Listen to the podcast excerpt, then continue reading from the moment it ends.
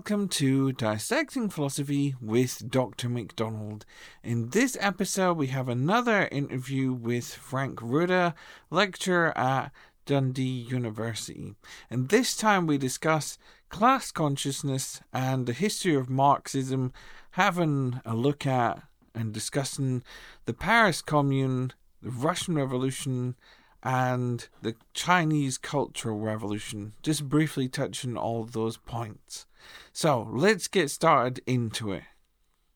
So today, then, I think our main sort of line of argument was having a look at how do we think in a proletarian way, and then once we're done with that question, getting stuck into a little bit of the history of Marxism and exactly have a wee look at some countries and so forth and discuss that. Yes, um, I agree. And I think the two topics are somewhat intertwined, right? I mean, because um, the history of Marxism, one could say, is a history that tries in ever new ways, and, and this is not simply meant as a defense, but tries in ever new ways to discover or invent what it means to think from the position of the proletariat.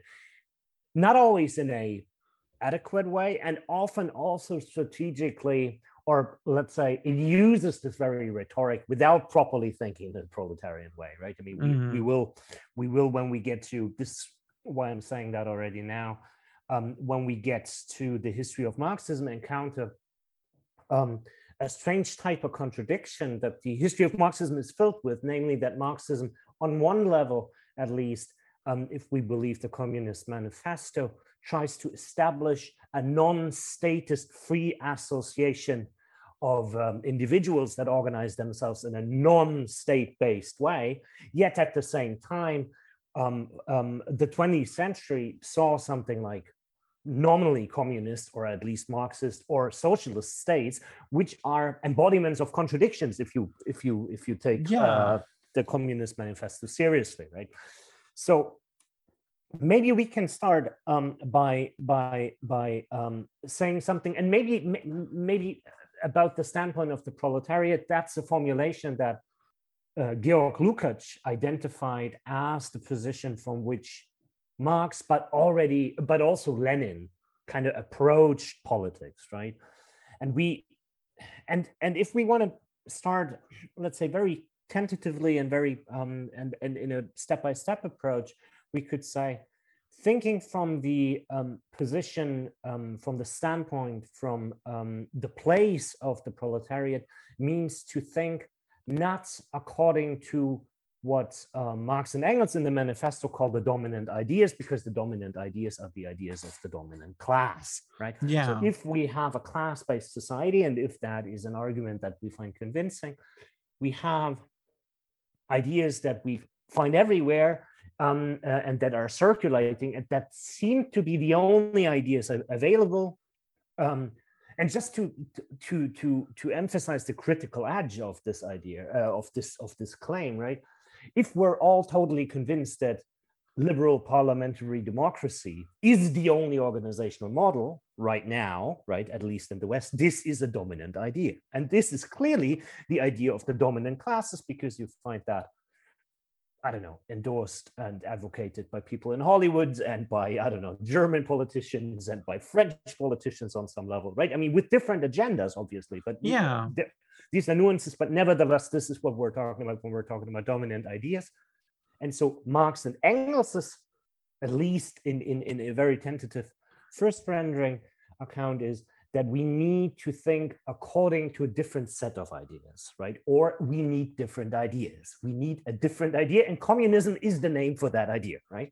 So, on some levels, thinking from the standpoint of the proletariat means to think according to non-dominant ideas or ideas of non-domination to uh, switch that around and the idea of non-domination or the idea of emancipation is what we discussed already the last time in I think in in in in in terms of communism. Maybe I can add one one more um, specification, and then then we can see how we how we how we develop that. Mm. The I think the the interesting thing that we already talked about the last time is that the proletariat that Marx and Engels in the Commun- uh, Communist Manifesto basically say for 90% of the population, private property is already sublated, right? Because they don't have any. And this manifests in the most extreme way in what they call the proletariat, right? So on some level, and this is this is this is the the the the um, strange position or dialectically intricate position that the proletariat is in, they exist because of the bourgeois way of organizing the world, the bourgeois way of producing, the liberal way of, of, of, of coordinating, whatever it means to, to, to possess something. On the other hand side, they are not a member. They're not an element. They are not included in liberal in the liberal uh, bourgeois society. They're they're what one could call with the with a term coined by um, by a number of people, but but emphasized in in the last let's say 50 years by some by the Italian thinker Giorgio Agamben, um, the internally excluded or those who are only included by being excluded, right? Mm. So hmm. they are they are part the, the part of society which is not a part of society. That is that is a term by Jacques Rancière. So they they they they are, and this is this is the strange position. They they are cons- a constitutive feature of the bourgeois world, but they're not a part of the bourgeois world, which means for them, the benefits and everything of the bourgeois world, and I want to emphasize on some level, the bourgeois world does not exist. Right. So that is the strange, strange. So for their, let's say, living really and experienced reality, the bourgeois world that is praised and that that that that shapes the dominant ideas does not exist. What does it mean to think from the standpoint um, of the proletariat? Well, to think not according to the dominant ideas and to think what it could mean, what on some level for the proletariat is already a reality, namely that the world of these dominant ideas that does not exist anymore. Mm. So, what does it mean to think from the standpoint of the proletariat? Well, on some level, it means to conceive of and think of a fundamental transformation of society in such a way that later Mao at one point will say, Who's the proletariat? It's just the friends of the revolution. Yeah, I think it's it's a it's a really critical problem within Marx itself because we could say doesn't class consciousness come into it a little bit as well? I'm just thinking along the lines of everybody lives in the bourgeois world and from the last time that we say that's the predominant way in which everything's presented to us through advertising through uh, various different things. Even a good idea that is reality tv and any reality tv show that with what you want is ultimately the, you could say it's the proletariat, or at least somebody from a working class background or something like that, ultimately says, commodify me, please. Please make me a part where I can be sold. And therefore, from that, you can enter into the bourgeois world proper let's say.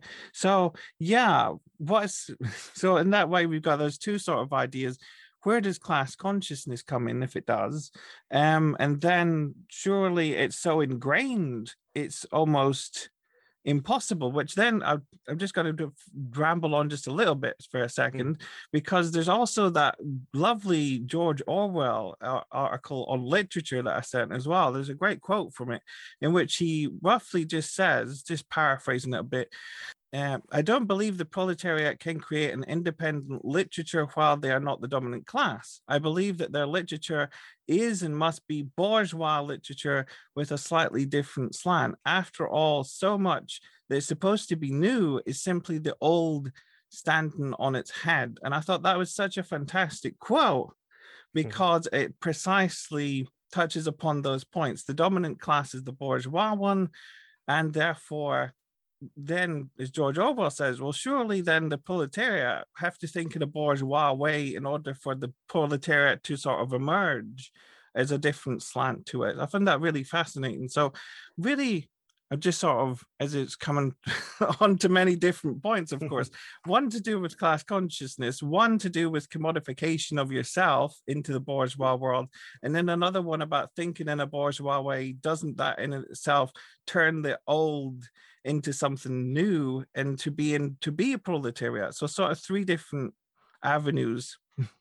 Yeah no th- i mean thanks for that. That was quite rich. Um um let, let's start with the class consciousness um, Okay. claim. So on um, on on on on some level, um, a certain interpretation of this term and a certain interpretation that one can clearly find in very prominent um, uh, thinkers um, of the Marxist tradition believes the following: that only from that the moment um, the working class generates a knowledge about their own place in the general productive process and the general reproductive processes of um, their uh, contemporary society, they realize that everything hinges on them doing what they do.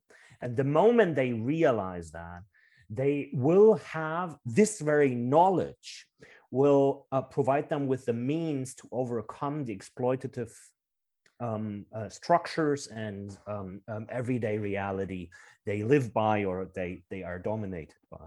Now the problem the problem with this is um, or was historically historically the problem with this is and we touched upon this um, um, briefly when we talked about um, talked about um, I think Sloterdijk at one point that um, so I, am saying Peter Sloterdijk because Peter Sloterdijk um, complained that Marx did not foresee the proletariat or the working class actually gaining some um, advantages, right, in their social um, uh, reality, just like living standards. They have toilets and right, I mean, stuff that they didn't have like um, um, 200 years earlier, 150 years earlier. but but I think um, and and this is where a, a, a, certain aspect that we that we didn't overemphasize yet comes comes in that there is not simply a reality and there are um, um, um, ideas of the people who of those who have an interest in reproducing um, that very uh, reality. And then there are those kind of i don't know they they they are the motor or the fuel of that very reality and they are at the same time excluded as if in the matrix movie right i mean like yeah their, their, their lifeblood is sucked out or whatever vampiresque or whatever uh, kind of kind of um, um, uh, metaphor we we like and they're they're all tricky because there there's a certain let's say um, very problematic link from there um, to uh, some anti-Semitic discourses, obviously, right? Um, so so the standards and and this is a so a standard model of of of of um, class consciousness or interpretation and um, understanding of um, class consciousness is is this um, the moment the essential class that is the working class or the proletariat and that's why we haven't distinguished between the two gains knowledge of their own position for the reproduction and production of society they change something because they see they're the essential and most important elements of that of that very society right? But now the interesting bit that we didn't talk about is that there is not only bourgeois society and the ideas the bourgeoisie has about that society and then a totally different set of ideas um, um, um, ep- epitomized on some level uh, and paradigmatically articulated in the idea of communism but there is also what Marx and Engels, uh, from a certain moment on, call ideology, right? And ideology is a very tricky thing because ideology, on the one hand, I mean, and this is how it was, how it was often, often um, interpreted in the early stages of Marxist history. Um, um, it was interpreted as false consciousness, right? So an inadequate knowledge, so to speak, of, mm. of, of social reality and its fundamental pillars. Now, the tricky bit is this is not necessarily and only true, right? It's not only we have false consciousness and then we generate class consciousness, and class consciousness is appropriate consciousness and knowledge of my role in society. And when I have that knowledge, this knowledge compels me to basically say, well, screw you, you do all the work now, or something like that, right? Yeah. I mean, because that would could be could be one interpretation of that. Why is that not the case? Because ideology comes with comes um, can come with um, a certain dialectical twist what I'm trying to say is that uh, that a certain functioning of ideology, at least certain theorists of ideology um, um, um, have um, argued that, allows me to bracket what I know to be true. So very different from an entire from from from a philosophical tradition, which basically um, um, um, assumed that the moment I know what is good and what is bad, I cannot but act on the basis of that very knowledge, right? Mm-hmm. If I if I really know it's it's it's bad to torture, this philosophical tradition um, uh, tells me I, I I can't torture.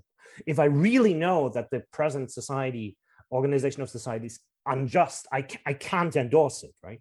But now it is here where ideology comes in, and ideology allows for me to suspend the knowledge that I have. So I know something to be the case, but I don't act upon the basis of it, right? So I don't take that knowledge as um, it, it doesn't incentivize me to do what I am supposed to do according to a rationalist, um, a traditional rational form of philosophy.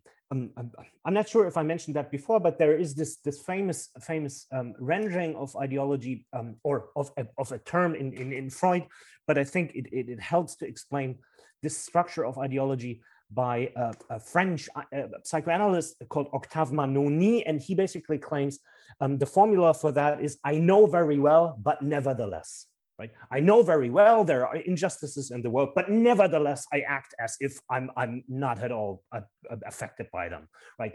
And if it's not that bad, I very well know that H and M, I don't know, endorses child labor on some level, but well, they're I like their shirts nevertheless, or something like that, right? I mean, so that means you you you you you don't eliminate the knowledge. You don't falsify the knowledge that you have but you bracket it and you um and the bracketing suspends the practical effect the becoming practically effective of that knowledge.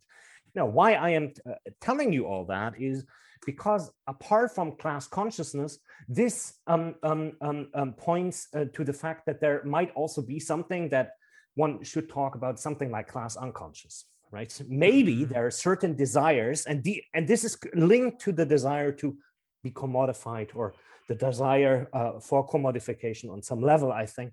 Um, and it's, I think, a bit more complex than than the than the Sloterdijk claim that Marx was too stupid to not to see that that there are certain social or individual um, advantages gained by bourgeois through bourgeois bourgeois development for the working class because on on some level, let me put it like that um, if we if we want to talk about, for example, from this perspective about uh, contemporary society, you have people who are clearly mildly exploited. You have people who are clearly harshly exploited. And then you have people who are not even exploited and who desire to even be harshly exploited, right? And that is a so so so so Marx at one point calls that the the, the industrial reserve army and that is, I think, a crucial economic uh, component that has to do with how we understand the proletariat. So the proletariat has a position in the productive process, even though it doesn't work sometimes right? Because it's uh, so because elements or members of the of, of the industrial reserve army belong to the proletariat.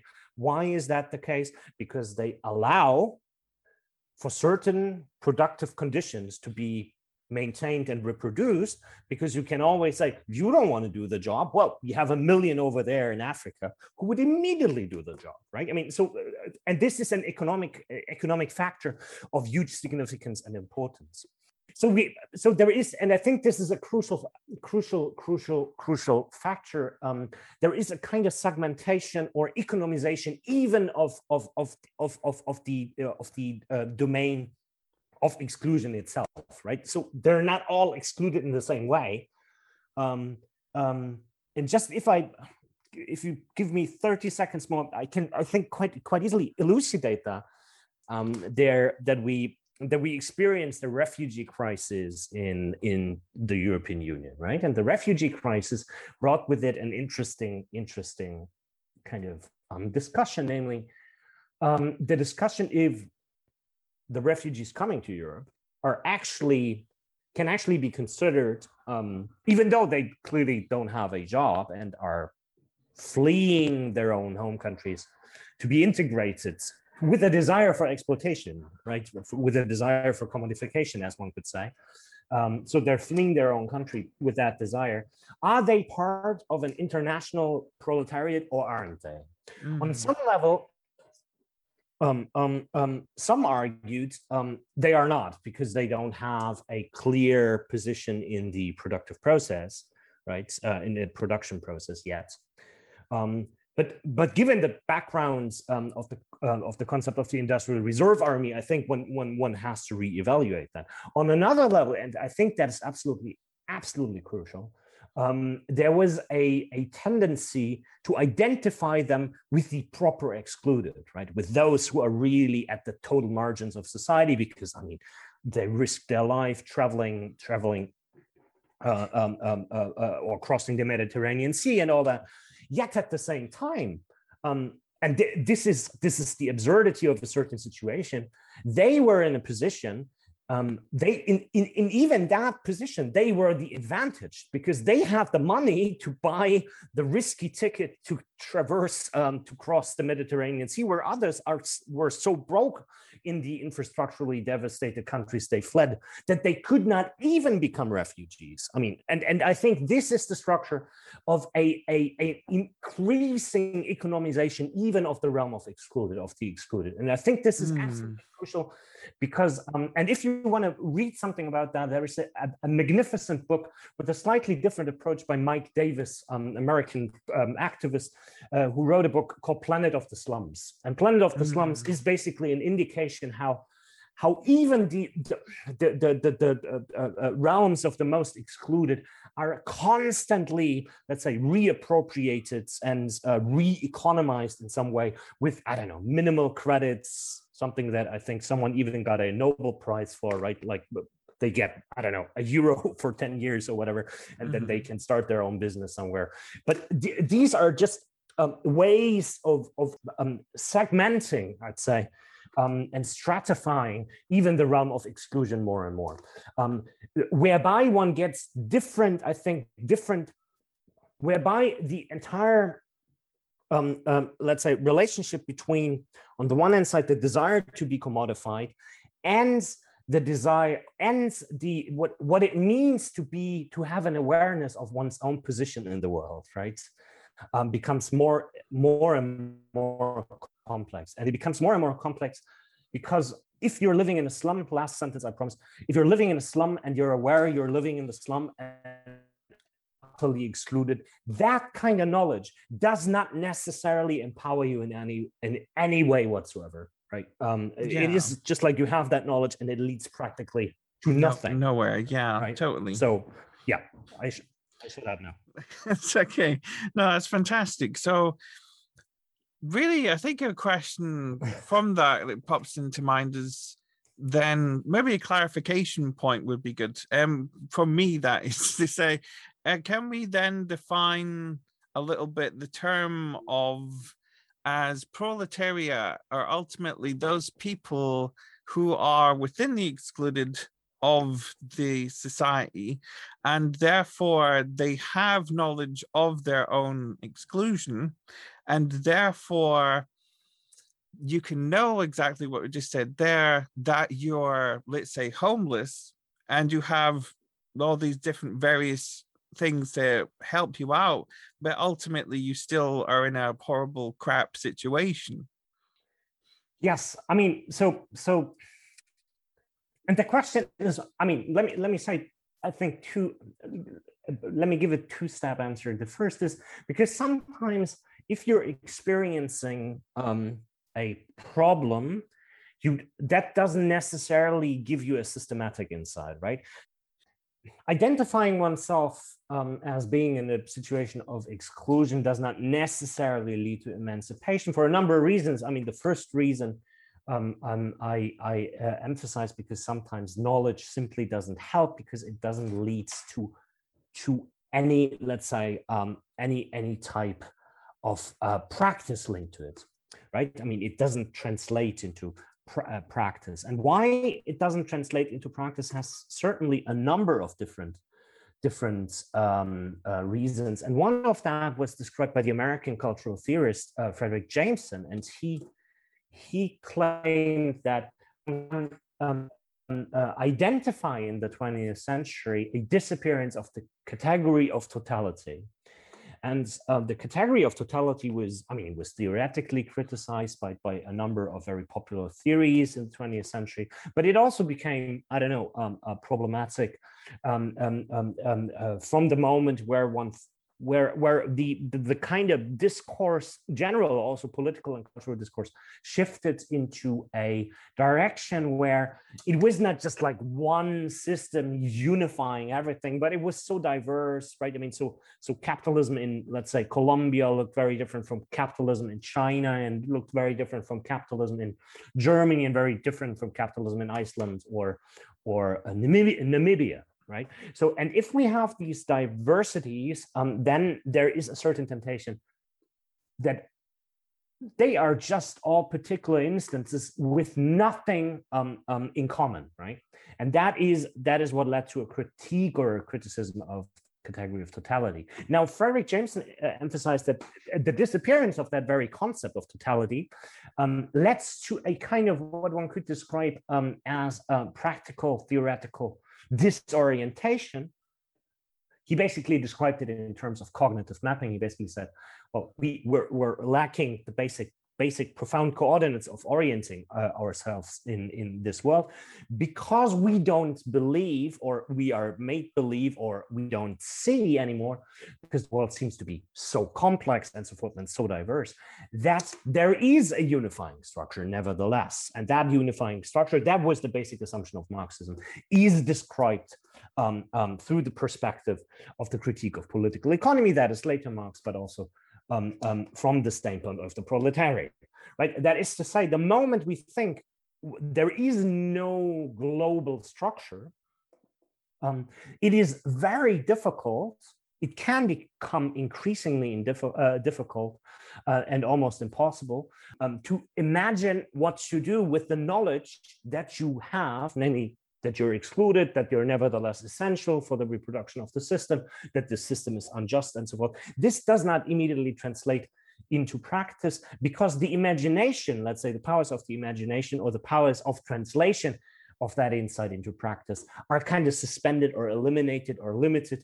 And a slogan for that is that when people can more easily imagine a planet um, um, or a, a, comet hitting Earth and destroying the world than um, um, um, um a fundamental transformation in capitalism, right, or of capitalism into into something else. Yeah, I think that is clearly something something that that like a, a, a, limitation of the social imagination, uh, like of the social powers of imagination. Yeah. Now I think this is a problem that is also already described by the great predecessor of Marx, right, about whom we talked a number of times already, namely Hegel. Hegel has a theory not only in his philosophy of right of poverty, he basically says a civil society, that is bourgeois society, uh, liberal bourgeois society, at one point necessarily puts people out of work, and this leads to poverty.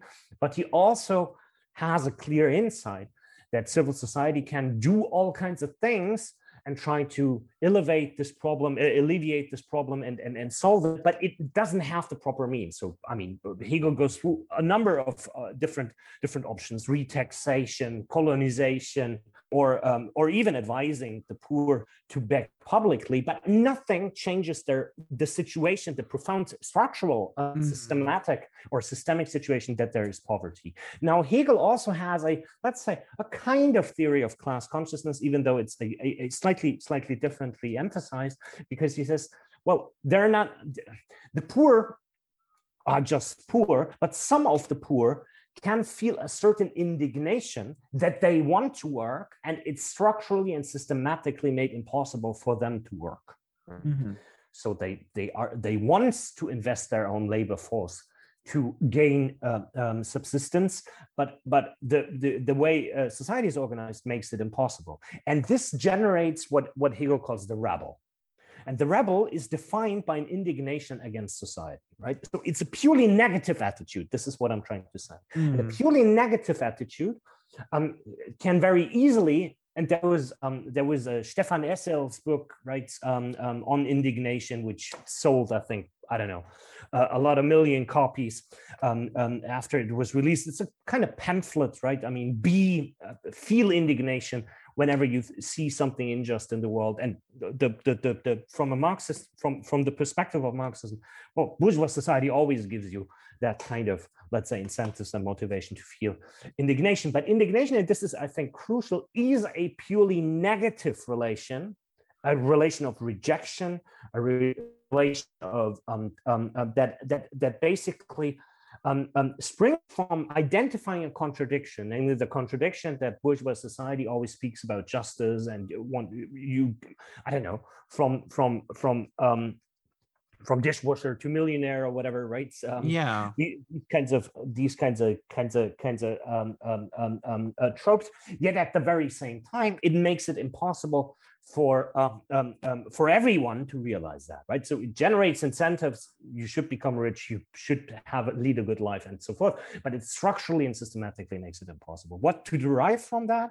Um, I think, and this is, I think, this is a, a, a, kind of crucial insight is that a purely negative rejection, a purely negative and critical um, um, indication of all the injustices and everything that goes wrong in civil society is not enough right i'm not saying one needs a, um, a, secondary proposal but one needs what marx and engels this is why we talked about the communist manifesto describe in terms of communism namely type of idea that is different from the ideas of the dominant classes, the dominant mm-hmm. ideas, simply because otherwise one simply has the dominant ideas and the rejection of the dominant ideas that themselves um, don't make an appeal or are not creative of other forms of ideas.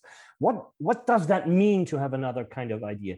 I think looking at the history of Marxism, or even of Marx, mm-hmm. it means that on some level, communism, um, that, that this other type of idea. One could even say it's an ideology, right? That springs from there. So, um, um, um, an emancipatory ideology, so a logic um, of, of a different logic of the idea um, um, um was generated by in 1871 the Paris Commune. We refer to that. Um, yeah, um, yeah. At one point, right? Because at that point, Marx famously says that is the political form at least this at last discovered right? So so it is the finally found political form political form for what? For organizing um, the working class for organizing the proletariat for organizing the excluded. I'm, I'm using for now these these terms uh, in a synonymous way in a way that is fundamentally different from the way in which bourgeois society, bourgeois liberal society mm-hmm. organizes them, because they're self-organized, right? They're self-organized and they're not forming a state, but they're forming a different, they they they rely on different organizational principles and they on on on on on, on some level um, determine the very ways in which they're organized and in in in in, in which they let's say um, uh, want to relate to one another and this is kind of i think um, crucial even today because I, I yesterday i reread that right now. And i think i'm not sure how how how precise these these numbers are but because they're already i think two years old. But that 10% of the global population own 86% of global wealth right of mm. global property. So we have and that is clearly clearly let's say what what what what one today refers to as the super rich then you have on the other hand side 50% of the so so they they are in classic terms the uh, the owners of the means of production for example right mm-hmm. um, um, i mean all the um, tim cooks or as um, um, um, Trump would have said, Tim Apple, right? All the, all the Tim Cooks and uh, Jeff Bezoses and Elon Musk's of the world, yeah. right? There are not that many, obviously, right? This is why one knows their proper names. Um, um, the new Star Team or whatever, the the the, it's, it's a bit like Dagobert Dagobert Duck and right. I mean, money sack Mm-hmm. Yeah, big fat right? cat, basically. Yeah, exactly. Yeah, in their in their competition, right? Like the super rich and the super rich, and who's going to be traveling to the moon the first, right? In these other. Oh yeah, that's it's completely absurd. Who's exactly. gonna? Yeah, that was it's Richard, like Disney. Yeah, it's like that Disney. Yeah, Disney for rich people, basically. Exactly. So super rich, at least. Yeah, totally. Exactly. So, so we have ten percent owning eighty-six percent. So fourteen percent of global global property is left, right? Then you have fifty percent owning pretty much nothing, and hence, and and I think this is now cru- the crucial part. So we have ten percent super rich, fifty percent classically, uh, one could say, um, proletariat. Um, um, um, and that leaves 40% of the population, which is something like, a, let's say, almost a global middle class, right? And now the, the question is, um, what's and they own the the the the the the the, the last 14% right of, of of global property and now the entire question is how does i think it's a crucial question today um, how does this kind of 40% middle class with their 14% um, uh, property ownership relates to the two other classes. There is certainly and a clear aspiration to rather, and that is the problem, I think, on some level, to rather become part of the super rich, right? Right investments and all these kinds of things, than to associate themselves and um, to form a solidarity bond with the 50% uh, who own nothing right? Yeah. So there is a temptation to to on some level reproduce the given given given uh, given structures, and I think this is of huge importance because um, they're 40% of the global population, right? Um, so it is absolutely crucial how how they're let's say politically and uh, culturally positioning themselves. Yeah. Um, but but the crucial point that one can see here, and I think that is absolutely important, that we have that we are actually and strangely dealing with two types of exclusion ultimately. We're dealing with the 50% who have nothing right? And and and then we have the segmented areas um, um, uh, or, or, or layers of, of, of, of exclusion the super poor, the even more more poor, right? The refugees, the well-off refugees, the integrated refugees, the exploited working class, uh, the well-off working. Uh, you, you, get the point, right? But yeah. on the other hand side, we have an inner exclusion because the super rich, oh, well, they don't pay taxes um, the, the legal system doesn't seem to apply to them. So mm. they're hmm. excluded from everything in another way, right? I mean, this is why people are talking um, about um, finance aristocracy or a global oligarchy, right? So yeah. they are, they're on some level the ruling class. Obviously, their their ideas are the dominant ideas because we're, I mean, very trivially we're listening to their songs and watching their movies right? I mean, mm-hmm. um, and um, what do we use? Well we use apple streaming services and netflix and whatever right? And uh, then order stuff from amazon or, or something like that right? I mean, yeah. so that, that is absolutely absolutely crucial. But nevertheless what i'm trying to say they are also and differently excluded from everything um, that applies to the middle class, right? So, so, so we have two extremities uh, or two extreme forms of exclusion. One of the super rich, um, who just like exclude themselves because they simply can, right? They don't work because they don't have to. They do yeah. whatever. They fly to the moon simply because they can. They can. I mean, yeah. right? I mean, and, and hence they, yeah. they they don't they don't care. Amazon doesn't care about workers right in their right in their warehouses. Obviously not. Um, and this is not a moral judgment, it's a structural judgment or, uh, or a structural description. I think that's important. And on the other hand mm. side, we have the, the excluded in the poor realm. And hence, 40% of the global global population is torn between do, those two realms of exclusion. Mm. Um, um, and and this is this is, I think, a politically demanding situation, which on some level, and this is this is why I I, I, I get there from from talking about the the the the, the Paris Commune, which demands to raise or at least from Marx's and Engels's perspective, again, the question of what could it mean to conceive of an organization that generates a type of solidarity between 50% of the population and 40% of the population, right? Global population, 50% who have nothing, who are the excluded, and the 40% who form um, the middle class. This is a demanding question for which, I mean, I, if I knew the answer, I'd immediately tell you and everyone else.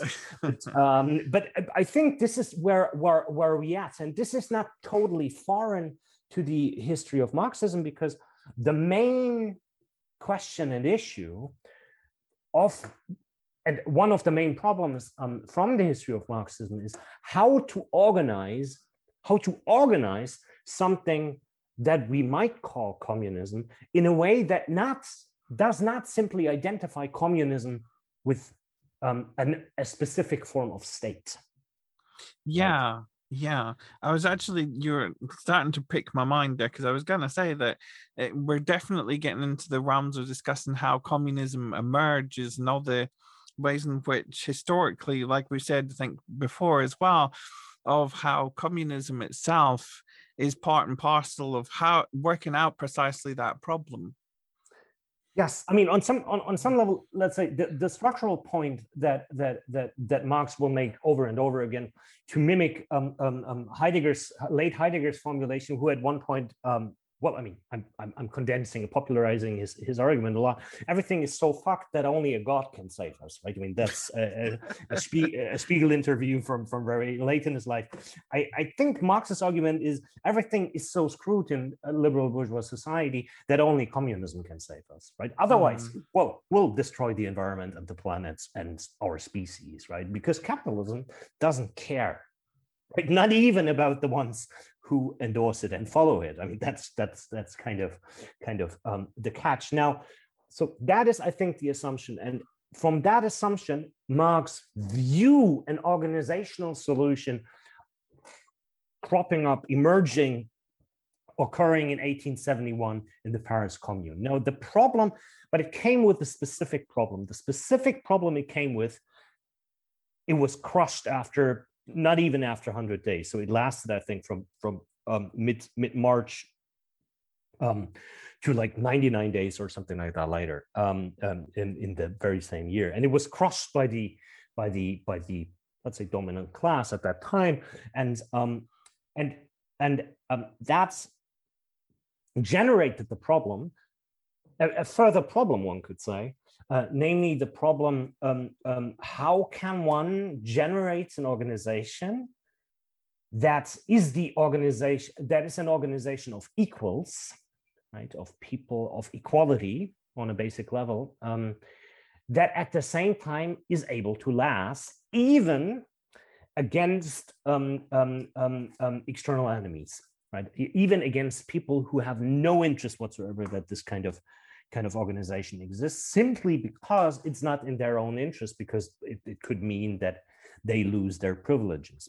So what does one do with that kind of kind of kind of kind of situation? And this leads um, to um, well lenin and, and um, um, uh, starting to experiment and starting to think um, about um, creating something like a revolutionary the a revolutionary party which then was supposed to solve the very problem brought into the world by the Paris Commune when, for the first time, it experimented with another form of organization, right? So Paris mm-hmm. Commune failed, um, um, um, and it, it, clearly failed because it was smashed, right?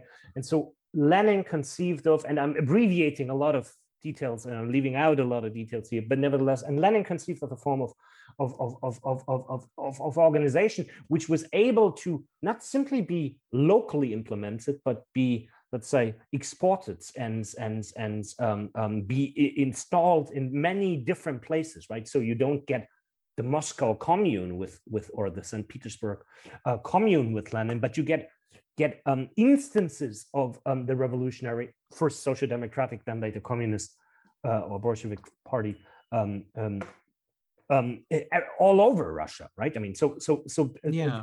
because that was something that the Paris Commune was not able to do. It was just in Paris and was not in Marseille and was not in Nice, wherever, right? So you, one could not could not um, extend or export it.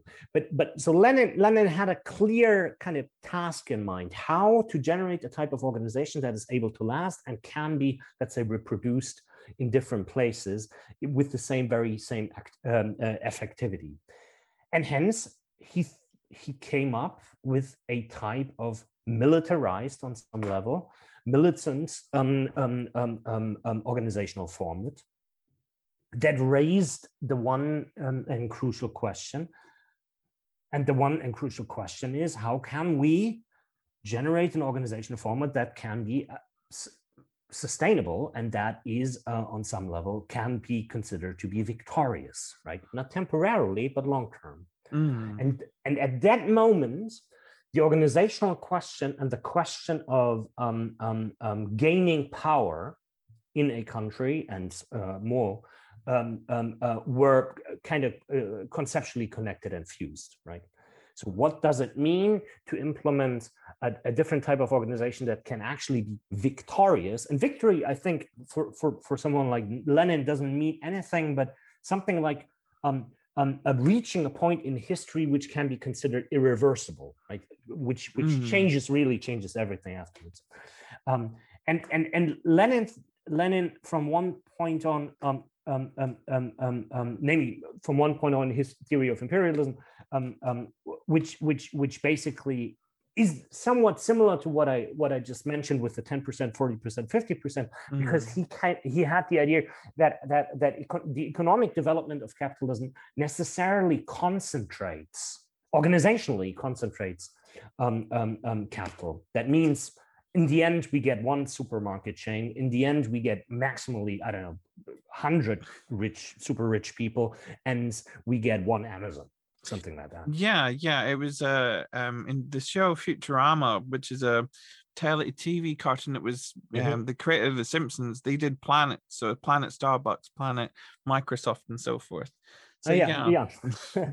exactly, exactly. And, and and and and but but what is what is interesting about the organizational format of imperialism? Well, I mean, if there is, let's say, only one Walmart and one, only one Starbucks and only one Amazon, if you want to change society, well, if you take Amazon, uh, if you take over Amazon and Starbucks and Walmart, you have a supermarket, a coffee chain, and a distribution infrastructure, and you just recode it, right? Or you recode it in such a way that it no longer functions as it did previously. So, mm-hmm. so you mm-hmm. detect, let's say, points of the concentration of power and points of the concentration of capital. And at that moment, that are infrastructurally relevant. And at that moment, so I mean, if there is only one bank, if you take over that bank, you're in a position of power, right? I mean, this is the argument. Mm-hmm. Um, and and and at that moment, um, um, um, um I think conceptual moment, um, um, uh, the idea was generated that one can effectively take over power, recode it, and Lenin, and this is what happened in 1917 on some level, right? I mean, Stalin was taken over. And the, the hope was that one can recode the entire state machinery in such a way that the um, that the domination of one class over another, that is the basic definition of the state in Marx and Engels, can be used in such a way that one ends domination by the state and abolishes or suspends the state. This this this idea that there can be a withering of, uh, away of the state clearly did not work, even though the revolution was victorious, right? Even though the taking of power was victorious. So, so Lenin and the, the Communist Party, previously called Social Democratic Party of Russia, they took over power. But the one thing that didn't work out was precisely what had to work out for this organizational format to be truly victorious, namely to to to to undo all structures of domination um, um, implemented in the state because the state is the um, domination of one class over another, right? So one was kind of stuck in the withering away of the state in a very paradoxical way. Um, and that was a new problem because, let's say, the new organizational format that was the Revolutionary Party proved effective enough um, to solve the problem of the Paris Commune, namely to be how to be victorious and how to maintain power long term. Now the new problem was generated how to not simply replace previous bourgeois power with another type of bourgeois power. Yeah. Right?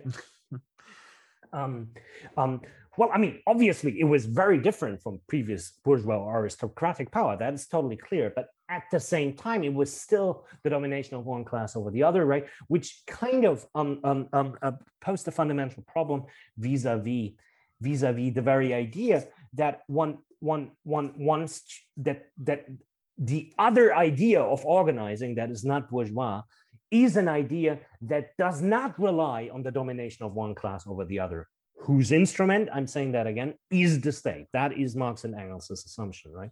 So, what does it mean to conceive of a free association of people in a different way in an organizational format. Obviously, it's not like a hippie um, gathering, right? yeah. But but but but but but but but in such a way that um, let's say the state is not used as an instrument for the reappropriation of um, collective property, but but that one I think we touched upon that like two or three weeks ago. Um, that one can conceive of a different type of collective appropriation of collective products and collective energy and collective intelligence and collective and all these kinds of collectives. Yeah. So how do we collectivize? I think that is that is a crucial question without the state. And how does the actual withering away of the state how, how can we conceive of that? And this led um, in the cultural revolution to the idea so the problem that in russia we got stuck with the with within the process of the withering away of the state which then was forgotten and simply recoded such that we already had something like a functioning a functioning state socialism under Stalin, right? With all the let's say terroristic and uh, brutal elements of, of state bureaucracy and all these kinds mm-hmm. of things. Mm-hmm. But that is a reification, one could say, of the withering away of the state, right? It acts as if I mean everyone acts as if um, this is already what one was aiming for, right? But it wasn't because it was still state power. This is what I'm trying to say. Now, what happened in the Cultural Revolution was an attempt on some level to solve that problem. Um, I think uh, simply because, according to, um, I mean, there's uh, one one famous famous uh, claim from Mao. Um, he raised the question, "Where's the bourgeoisie?" and answered, "Well, the bourgeoisie is in the Communist Party." What does that mean? That even in in, in China, the, the, the Communist Party uh, already took over um, in 60s and, and and then then there was an identification that um, um, um the communist party as the party running the state reproduces the very types of, let's say, society defining structures of domination that were spe- specific uh, for bourgeois society, but were supposed to be overcome. Yet at the same time, they reproduced it within the dominating party the dominating communist party. So you had a newly emerging bourgeoisie a, a, communist bourgeoisie, as it were, right? The socialist yeah. bourgeoisie, and that is that is truly, truly, obviously a problem because then you can act as if you actually overcome all the injustices and inequalities and and and so forth, and all the disasters, right, that are generated by by bourgeois society, but you're actually um, um, um, uh, reproducing them. And this led to the Cultural Revolution. The Cultural Revolution um, um, uh, was a, very massive failure on a number on a number of levels, but attempted to let's say deal with this strange kind of let's say regress that was historically experienced um, by the bourgeoisie resurging in the Communist Party or by generating a new type of left wing or, or communist bourgeoisie.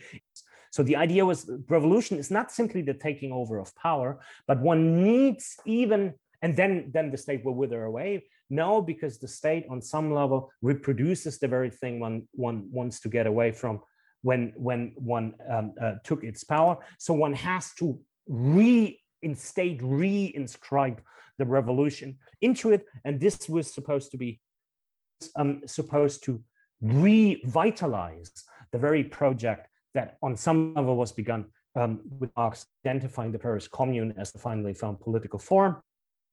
This is why it even leads to what, what, what in the history of um, um, uh, the Chinese Cultural Revolution is called the Shanghai Commune, uh, which is a very important, let's say, historical landmark um, yet at the same time, it clearly failed, right? So it was not yeah. able to solve that very, very, very problem. Again, what is that problem? That Marxism in the Communist Manifesto, as we talked about it, necessitate, necessitates a way of um, undoing, of withering away of the state as political form, right? And it, and thus far, it proved impossible in doing so. Um, and it leads to this what we at the beginning of today um, called this contradictory entity namely communist states right i mean which is a contradictio in adjecto right a, a, a, yeah. contradiction in, in the term because this is precisely um, what what it should not be Yeah, yeah. I think that's it's sort of it's what we sort of talked about in relation to um bourgeois socialism and how ultimately you just end up back in the regression back into you know everybody's just going to be going back into that bourgeoisie lifestyle. It's that still that problem of the how is everybody viewing things still through that bourgeois way, and even when you try to get rid of it, it still sort of returns back into it in some form. So, like what you said, you end up with a bourgeoisie version of communism, and that's not what we want. So, I was thinking to myself, like i'm not going to go too too nuts on this idea but bear with me on it.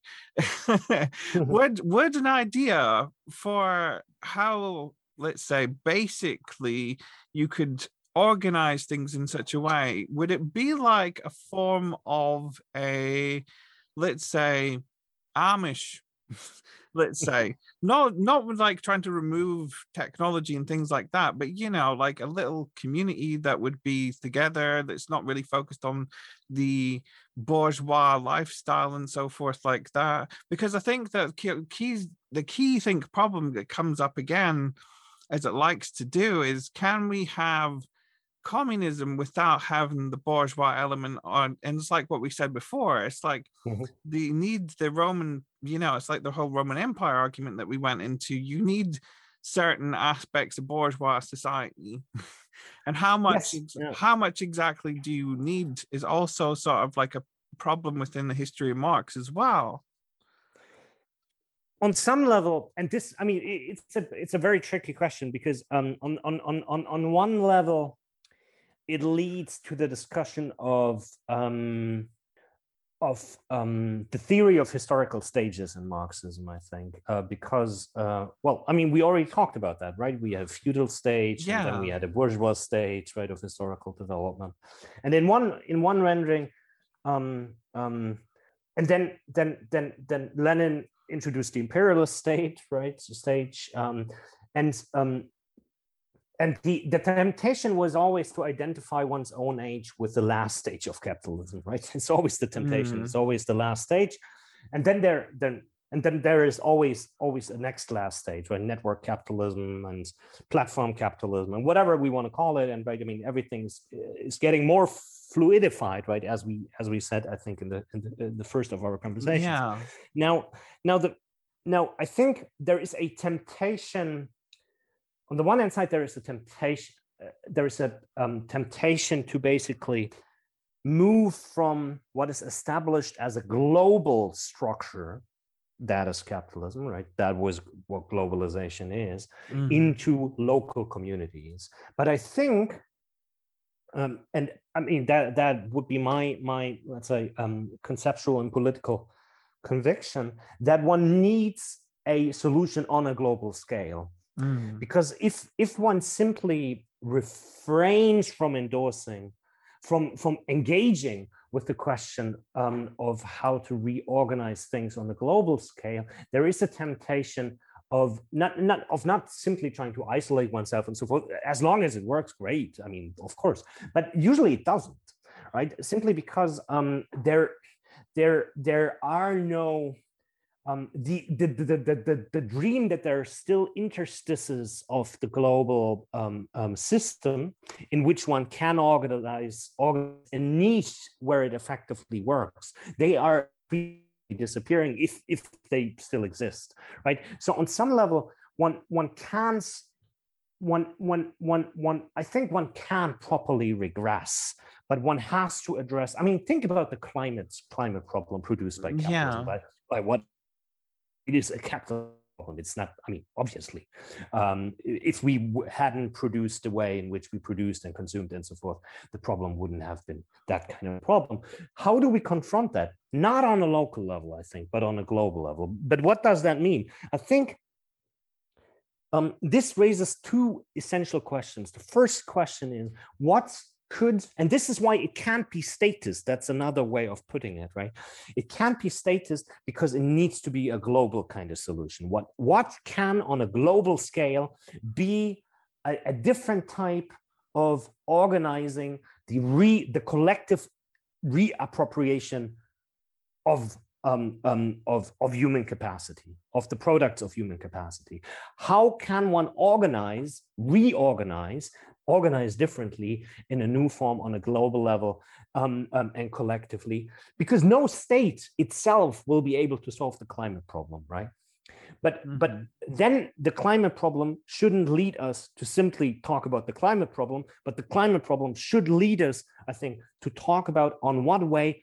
And this is why recall when we talked about what communism is, we said it's internationalism, right? Yeah. We said it's internationalism, and it, this is what I'm emphasizing right now. So I'm saying one needs an international um, an, an, internationalist solution. Why? Because the proletariat, all the excluded, the 50% that I refer to, they don't have a, a home country properly, right? I mean, they're excluded from, from their uh, refugees and so forth. So, so they don't have that kind of status.